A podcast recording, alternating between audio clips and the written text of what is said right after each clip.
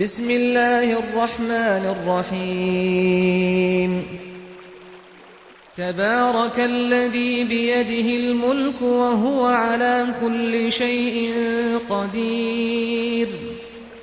الذي خلق الموت والحياة ليبلوكم أيكم أحسن عملا.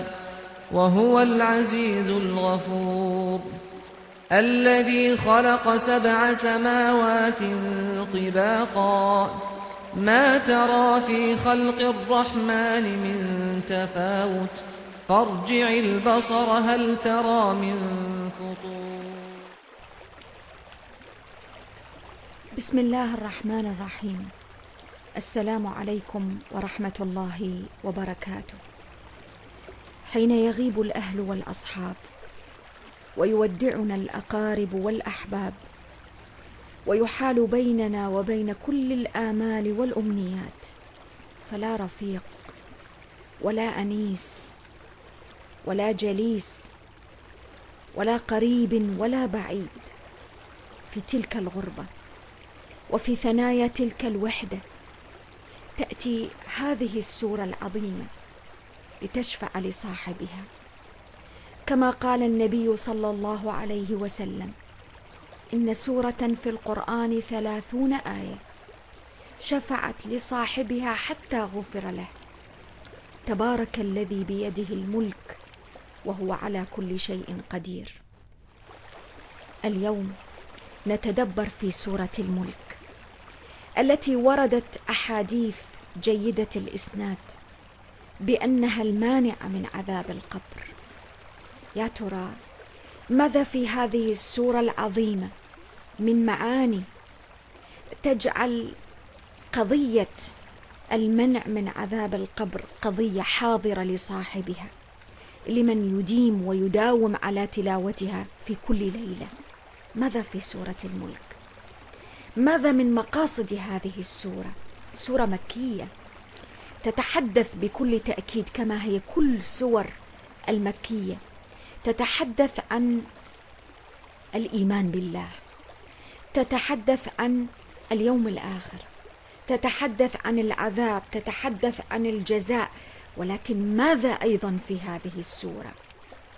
سورة الملك كما سنأتي بعد قليل على بعض آياتها تغرس في نفس المؤمن الذي يداوم على تلاوتها وتدبر معانيها الخشية بالغيب. الخشية من الله سبحانه وتعالى بالغيب. والخشية بالغيب كما سنأتي عليها هي التي تحول بين الإنسان وبين عدم القيام بكل وبأي شيء يمكن أن يدنيه من غضب الله سبحانه وتعالى. هذه الخشية كما في سورة الملك وكما في سور القرآن.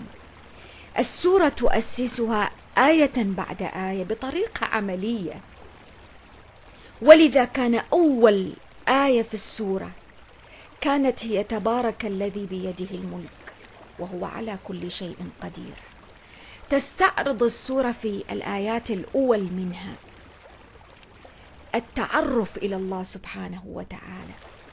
أنا لا يمكن أن أخشى الله عز وجل وسنأتي على معنى الخشية بعد قليل. لا يمكن أن أخشاه وأصل إلى مرتبة الخشية من الله بالغيب. دون أن أتعرف إليه. وكيف أتعرف إليه؟ وهو سبحانه ليس كمثله شيء. وهو سبحانه لا تدركه الأبصار.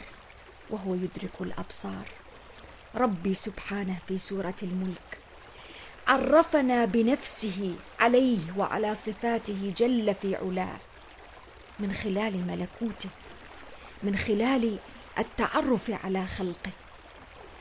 من خلال النظر والتفكر والتدبر في آيات ملكه سبحانه وتعالى. ولذا جاءت هذه الخشية مبنية على أساس أساس التعرف على الله سبحانه وتعالى. فكلما ازددت معرفة به سبحانه كلما ازددت تعرفا على صفاته وأسمائه كلما ازددت تعلقا بملكه واستشعارا لعظيم قدرته ورحمته سبحانه وتعالى. كلما ازددت خشية له. ولذا جاء في قول الله عز وجل إنما يخشى الله من عباده العلماء العلم والمعرفة بالله سبحانه وتعالى. بدأت السورة المكية بقوله سبحانه وتعالى تبارك الذي بيده الملك وهو على كل شيء قدير. ملك وقدرة. ملك بدون قوة وبدون قدرة. لا يسمى ملكا. ملك الله عز وجل ليس فقط مجرد ملك على سبيل التجوز كما يقال لفلان ملك ولفلان رئيس ولفلان مسؤول أو ملك أو ما شابه. لا. ملكه جل في علاه القدرة على التصرف فيه. هبة ومنعا وعطاء وأخذا وردا وإزالة وإقامة ملك كامل. وهو قادر على تحقيق هذا الملك سبحانه وتعالى. فكل ما في هذا الملكوت الإنسان الشجر الطير ما سيأتي من قضايا ذكرتها السورة في الثلاثين آية. لا تخرج عن إرادته سبحانه وتعالى بأي حال من الأحوال. حتى قطرة الماء التي نشرب هي من ملكه سبحانه. حتى الطير الذي يحلق بجناحيه في الفضاء لا يستطيع أن يفرد جناحيه ويقبض الجناحين إلا بإرادته سبحانه. هو الذي علم هو الذي أعطى هو الذي وهب هو الذي منح. حتى أنفاس الحياة. هو سبحانه من يمنحها. هذا الملك العظيم الواسع بيده سبحانه وتعالى ولا يخرج عن قدرته عز وجل. ولذا جاءت الآية التي تليها مباشرة. لتترك للإنسان مساحة لكي يحاول ان أن يقارن إن صحت هناك مقارنة. ولله المثل الأعلى. بين من قد يدعي الملك من البشر كما فعل فرعون على سبيل المثال. قال أليس لي ملك مصر؟ وهذه الأنهار تجري من تحتي. قد يتوهم الإنسان بحكم قدرته الموهومة بحكم صلاحياته بحكم ظلمه لنفسه بأنه يمتلك الملك والقوة. فجاءته الآية الثانية مباشرة. من سورة الملك لتعطيه نوعا من أنواع النظر في نفسه على وجه الحقيقة لتوقظه بمعنى آخر. لتجعل هذا الإنسان يعود إلى وعيه من جديد بقول الله الذي خلق الموت والحياة ليبلوكم أيكم أحسن عملا. كل من في الأرض ممن يتوهم أو يتصور في لحظة من من لحظات الزهوب النفس. أنه يمتلك قوة أو يمتلك ملكا. هل يستطيع أن يدعي القدرة على الموت وعلى الحياة؟ لا يمكن. حتى النمرود بجهله وحماقته حين ادعى أنه يحيي ويميت ما كانت القضية قضية الإحياء والإماتة. كما هي في الواقع المعاش الذي نراه أن تتوقف أنفاس الحياة ونبضات القلب أو أن تدب فيه الحياة وينبض القلب. كان مجرد ادعاء وحماقة منه. لا أحد حتى فرعون استطاع أن يدعي القدرة على الإحياء والإماتة. هذا أمر يدخل في ملكه سبحانه وتعالى. سورة الملك وهي تقدم لي هذا المعنى وهذه الآية الأولى من دلائل ملك الله عز وجل وقدرته. تريد أن تخرج بي من النظرة المألوفة المعتادة التي لا توقظ الضمير التي لا تبعث الإيمان في قلب المؤمن التي لا تجدد الإيمان التي تجعل حتى قضية الحياة والموت قضية مألوفة معتادة عليها. فكل الناس يرون الحياة أمام أعينهم. ويرون المواليد الجدد ويرون كذلك الموت. ولكن سورة الملك تريد أن تغير هذه النظرة وتخرج بها من قضية الالفه والإعتياد التي لا تجدد الإيمان إلى إحيائها في قلبي من جديد. لتصبح قضية الموت وقضية الحياة قضية غير مألوفة قضية توصلني إلى الإيمان بالله قضية تقربني من معرفة الله عز وجل واستشعار هذه المعرفة والوصول بها إلى الخشية من الله سبحانه وتعالى. الموت والحياة ليست قضية مألوفة. كون أنها تتكرر في كل ساعة وفي كل يوم وفي كل لحظة ومع كل مخلوق هذا لا يخرج بها عن حد الإعجاز والقدرة العظيمة لله إلى حد الإلفة والاعتياد. حتى تصبح مسألة معتادة لا تحرك في ساكنا ولا تجدد في إيمانا ولا تبعث في حياتي وفي قلبي الإيمان والخشوع والخشية والخضوع لله من جديد. هذا ليس بمقبول. كيف؟ تأملوا معي ختام الآية حين يقول الله سبحانه وتعالى الذي خلق الموت والحياة ليبلوكم أيكم أحسن عملا وهو العزيز الغفور. اذا الموت والحياة ليست مجرد قضية معتادة ومألوفة. الموت والحياة لهما غاية. لهما ككل شيء في هذا العالم الذي خلقه الله سبحانه وتعالى. هدف نتيجة. المسألة مسألة اختبار.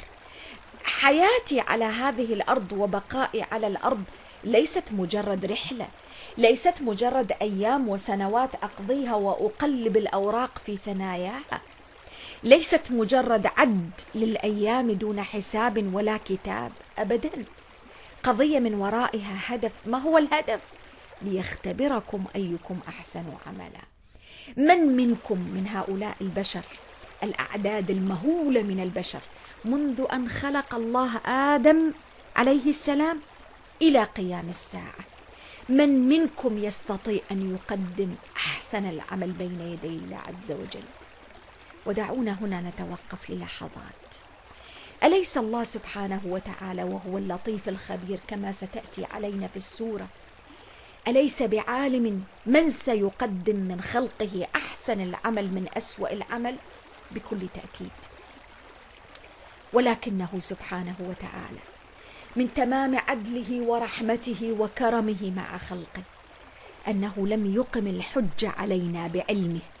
بل أراد أن يقيم الحجة علينا بأعمالنا وتصرفاتنا وسلوكياتنا. هو يعلم في سابق علمه سبحانه من منا سيقدم أحسن العمل ومن منا لا يقدم.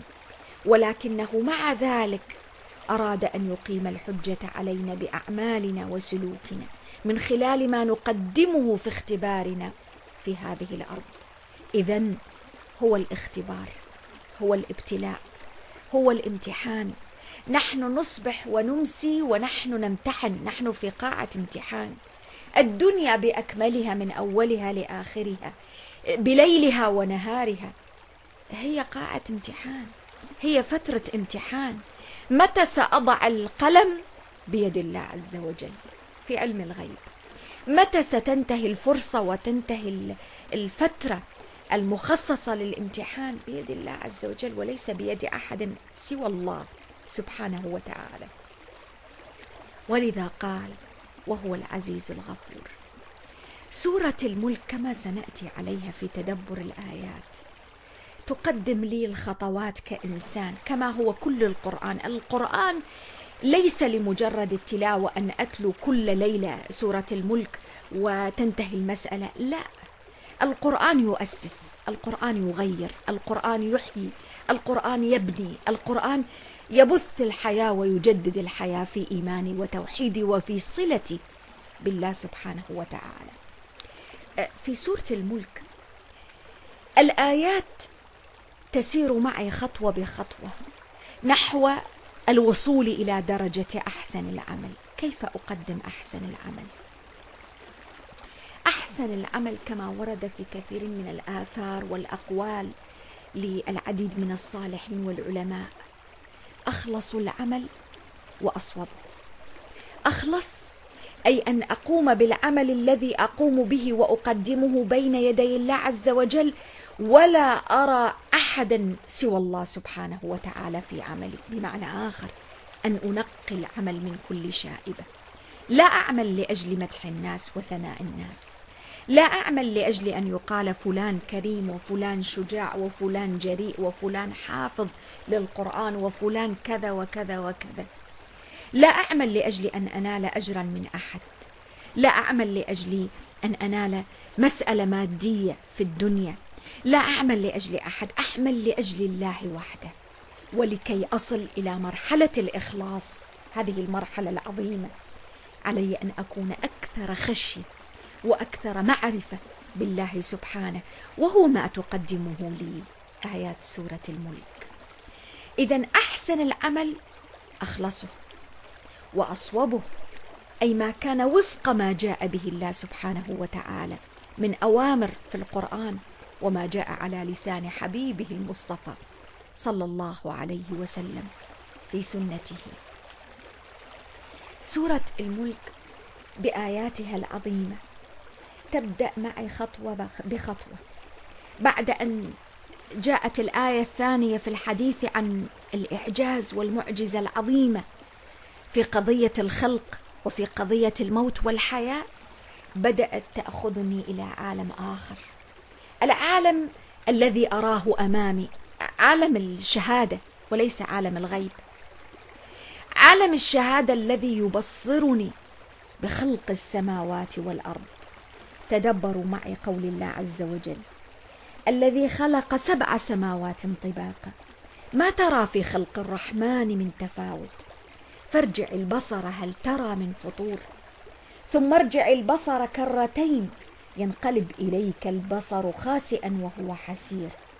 ولقد زينا السماء الدنيا بمصابيح وجعلناها رجوما للشياطين وأعتدنا لهم عذاب السعير.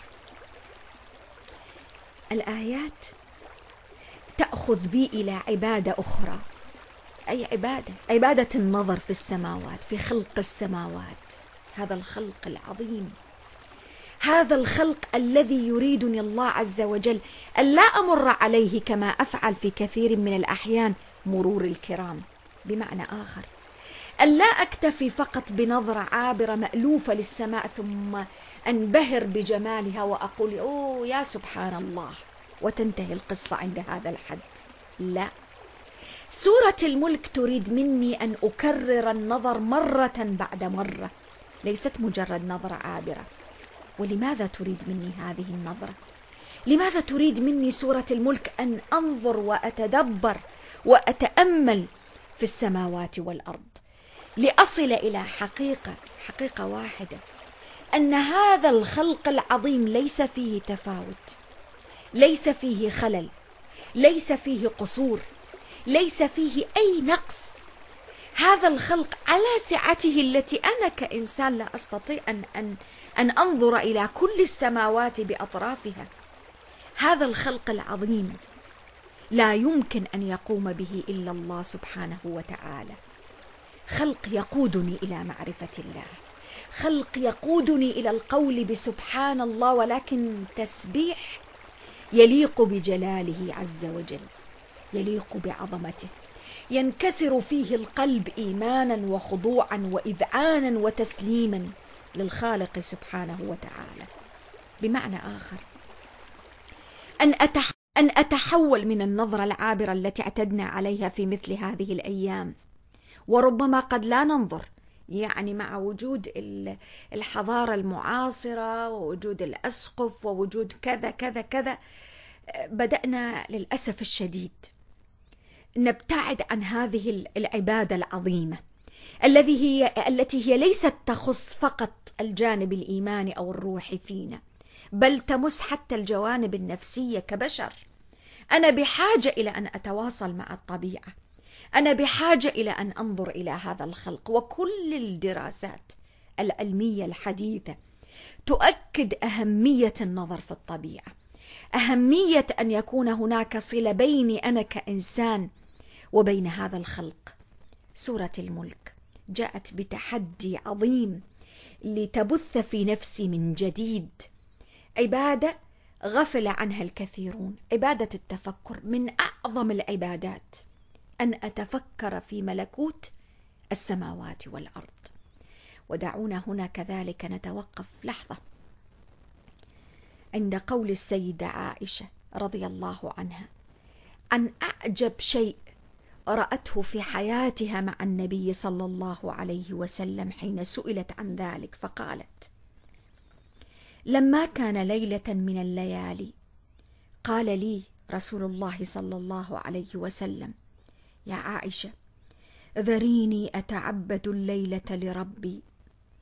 قلت: والله إني لأحب قربك وأحب ما يسرك. قالت: فقام النبي صلى الله عليه وسلم فتطهر ثم قام يصلي فلم يزل يبكي حتى بل حجره وكان جالسا ولم يزل يبكي يبكي حتى بل لحيته ثم بكى فلم يزل يبكي حتى بل الأرض.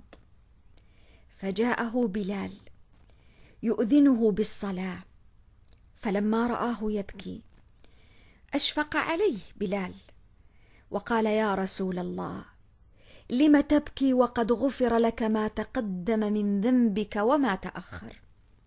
قال له النبي صلى الله عليه وسلم أفلا أكون عبدا شكورا؟ لقد نزلت علي الليل آية. ويل لمن قرأها ولم يتفكر فيها.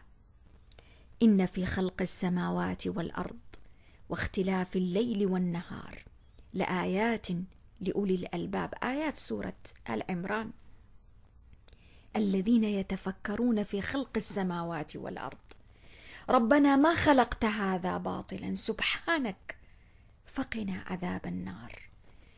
عبادة التفكر المنسية في عالمنا المعاصر المنسية بما اصطنعناه من مشاغل موهومة.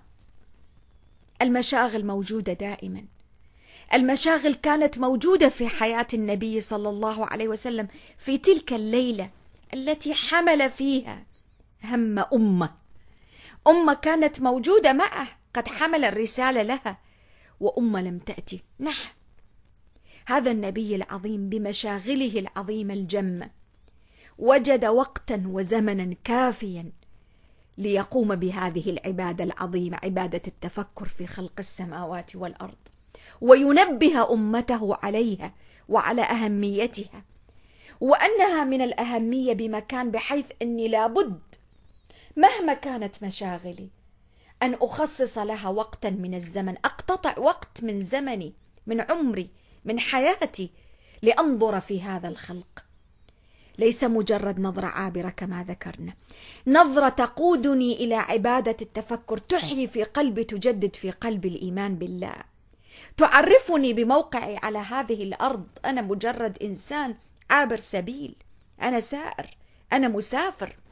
أنا إنسان أقوم برحلة. لن أبقى على هذه الأرض. ماذا قدمت؟ أين أنا من إحسان العمل؟ ماذا قدمت لله؟ هل أنا من الفائزين فأهنئ نفسي وأبارك؟ أم أنا من الخاسرين فأعزي نفسي وأسليها وأستدرك الأمر قبل فوات الأوان؟ أين أنا من خشيتي لله؟ أين معرفتي بهذا الخلق؟ نظرت في السماوات والأرض أين قادتني تلك المعرفة؟ ولذا جاءت الآية كما ذكرنا إنما يخشى الله من عباده العلماء. أنا أحتاج إلى معرفة وعلم ونظر يقربني إلى الله وليس أنه يباعدني عنه العلم المعاصر الذي نعيش اليوم وقته وزمانه أين وصل بنا؟ هل قربنا إلى الله؟ هل أوصلني فعلا إلى درجة الإيمان بالله عز وجل أم أين وصلت؟ أحتاج أحتاج أن أتفكر. ولذا جاء في حديث النبي صلى الله عليه وسلم ويل لمن قرأها ولم يتفكر فيها. ويل خسارة كبيرة. ليست مجرد الويل والوعيد. خسارة لي أنا كإنسان أن أمر مرور الكرام مرور عابر على كل الآيات التي يمكن لها إذا تفكرت فيها حق التفكر والتدبر. أن تصل بي إلى التعامل